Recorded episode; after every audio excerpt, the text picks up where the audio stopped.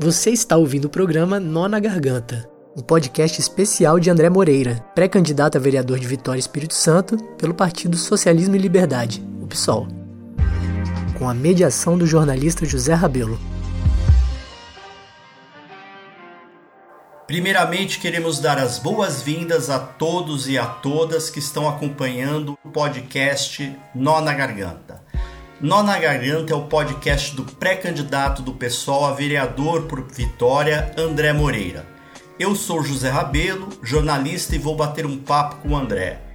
André, queria voltar um pouco para a Vitória. A gente vê aqui acompanhando como que os vereadores, né, ou parte dos vereadores tem se movimentado nesse sentido e principalmente o prefeito Luciano Rezende, que tem sempre quando pode se escondido, vamos dizer assim, né? Ele, ele quando quando ele vê que a bola vai ser dividida, ele, ele corre da dividida e se esconde. Então a gente tem aqui um caso recente, em, em julho começou um lobby muito forte dentro da Câmara para flexibilizar a abertura de serviços e comércios não essenciais na capital. E praticamente todos os vereadores apoiaram essa proposta e quando ela estava sendo votada havia já um, um, aviso que também é sempre um aviso que a gente fica até confuso de interpretar que o, o governador teria dito que se a Câmara aprovasse que a Procuradoria Geral do Estado iria questionar porque seria inconstitucional, parará. Aí acabou acontecendo que esse movimento acabou andando, ele, eles continuam. Agora foi essa semana, inclusive, já tá tudo pronto para flexibilização e começa agora esse embate jurídico, vamos dizer assim, com a PGE, querendo mostrar que o governador tá preocupado. E a gente sabe que isso daí também é um, uma mensagem de sinal trocado, porque o governador acabou de dizer que vai vai sim começar o retorno às aulas pelas universidades. E a gente sabe também que tem uma, uma pressão do empresariado para isso. Agora, com relação à, Câmara especificamente, nesse episódio, a gente sabe também que tem uma, um outro lobby, além desse do comércio, que vai dar um pano para manga aí, porque parece que vai ter um problema jurídico. E quando eu falei do caso do Luciano, é que o prefeito simplesmente não sancionou. A medida foi aprovada na Câmara e ele fingiu de morto, ele não sancionou e deixou o prazo correr para dizer assim: bom, eu não assinei nada, porque ele sabe que isso vai dar até um problema, talvez político, com com, o governo tal, por conta dessa queda de braço. Agora, de qualquer maneira, eu queria que você comentasse essa, esse novo lobby que está vindo dentro da Câmara para retorno das aulas, porque a gente sabe que também é um lobby para atender o interesse das empresas da educação. Ei Zé, bom dia, boa tarde, boa noite aí quem estiver ouvindo a gente. Zé, veja só, é, a gente tem que começar com o lobby é, da cloroquina em Vitória também. Você lembra que agora. É verdade. Né, assim, agora tá até fora da, da, da, página oficial da prefeitura, mas a gente printou, a gente tem um cache dessa página há cerca de um mês, um mês e pouco atrás. O Luciano, que é médico, né, tava fazendo lobby junto aí com um grupo de médicos voluntários, quer dizer, desrespeitando os servidores públicos que são da área de saúde, que tem formação específica para isso. Ele utilizou um grupo de médicos voluntários, todos eles bolsonaristas, a gente já sabe, para justificar o uso da cloroquina, um protocolo de uso da cloroquina no sistema de saúde municipal, né? No, nos postos de saúde, como é uso profilático, né? Que eles dizem, é o preventivo aí, o uso da cloroquina preventivo. Tá valendo desde o dia 1 de julho. Desde o dia 1 de julho, então, tem mais, é, julho, agosto, né? Então tem mais ou menos dois meses. É. O que a gente está falando, Zé, é, é de que esse esquema da cloroquina veio para Vitória no início. Vitória talvez tenha sido uma das primeiras cidades aqui, né, no Espírito Santo, a adotar esse protocolo da cloroquina aí dentro do sistema público. O uso, de novo, insisto, uso de dinheiro público sem comprovação científica da eficácia do método. Nós vamos ter que responsabilizar o prefeito Luciano e a sua secretária de saúde pelo gasto desse dinheiro de forma inadequada, seja ele dinheiro público estadual, municipal ou federal, porque é possível que esse dinheiro seja esse dinheiro das emendas que está vindo aí do governo federal, né?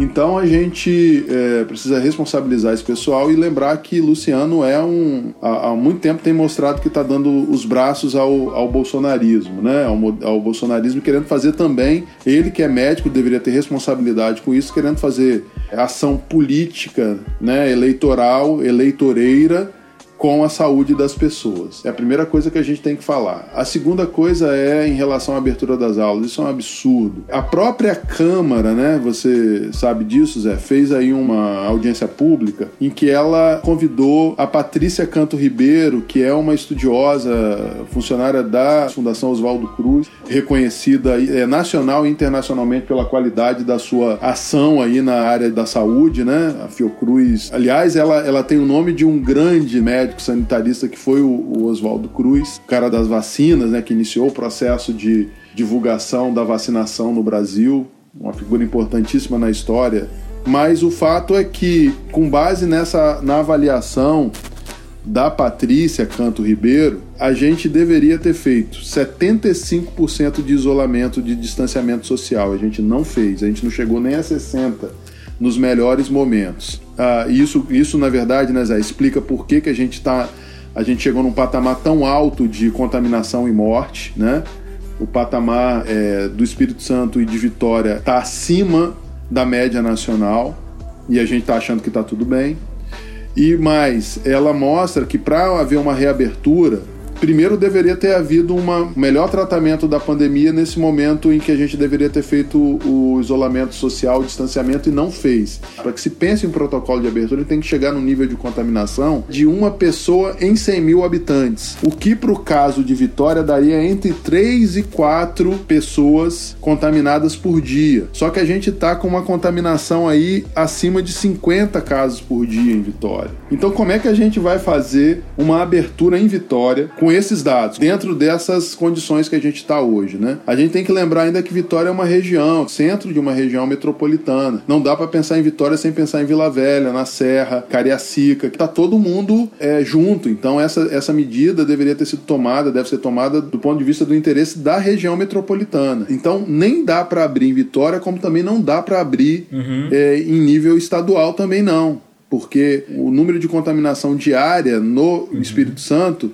é mais ou menos de 1.200 pessoas. Eu acho que na média estava em 1.113 pessoas nos últimos cinco dias de média.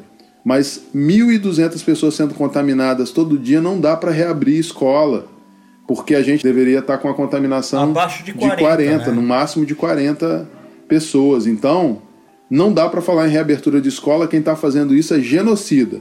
Até porque eles sabem quem está morrendo, né, Zé? Se a gente for falar dos dados segmentados por bairro em Vitória, a gente sabe que quem está morrendo, na verdade, não é a classe média rica que mora na parte da praia, né? A gente sabe que são as pessoas dos bairros mais pobres. Agora, o André, eu queria que você explicasse uma coisa. A gente vê, eu acho esse movimento até esquizofrênico. O governador, uma hora parece fazendo esse movimento para abrir as universidades. Ele já falou, já falou até em meio, falou que em setembro abre, as universidades reabrem. E a gente vê também o, o secretário de Educação estadual fazendo movimento, falando que precisa, que tem que abrir a escola, que a escola precisa voltar, que é, é essencial e, quer dizer, sem também nenhum critério científico e essas contradições. Aí, ao mesmo tempo, o, o, o governador manda a procuradoria questionar a flexibilização do comércio em Vitória. Quer dizer, é, o que está acontecendo na verdade? Porque é, parece que ninguém está falando a mesma língua. Você vê o secretário de saúde ponderando, o secretário de educação querendo abrir, mas a gente tem que ouvir os cientistas, né? E quando você vê a, a especialista da Fiocruz falando que não é seguro numa cidade como Vitória ter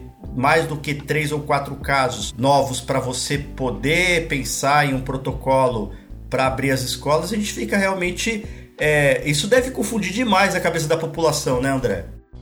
Lógico, Zé. Eu acho, inclusive, que a gente pode ter duas explicações para isso, né? Porque só vai ter explicação quem está lá dentro. A minha primeira explicação é de que o governo Casagrande é um governo acéfalo, né?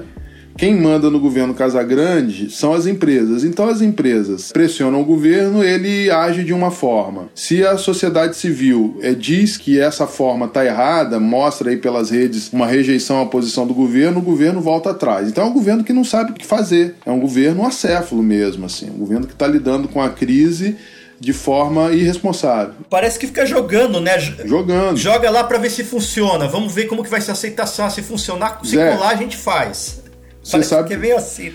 Sim, você sabe que a gente fez uma representação, uma notificação ontem do Vitor De Angelo para que ele dissesse quais são os critérios que ele está usando para falar em reabertura das escolas, né? Quando ele fala aquilo da urgência de reabrir a escola, na minha avaliação o que ele está fazendo é mandando um sinal para as pessoas e eles estão monitorando as redes do governo e as redes sociais para saber se as pessoas estão reagindo a essa fala dele, como que estão reagindo. Como a reação foi ruim, aí já veio no outro dia o Nésio Fernandes falar que não está na hora de abrir, que tem que ter cuidado. Então, você entendeu o que é que eles estão fazendo? É um governo que não tem política. Aliás, o governo Casagrande é um governo que, desde o outro governo, da primeira é, é uhum. experiência dele no governo, é um governo sem uma política definida, sem um plano de governo definido, que vai fazendo política de governo de acordo com a maré, entendeu?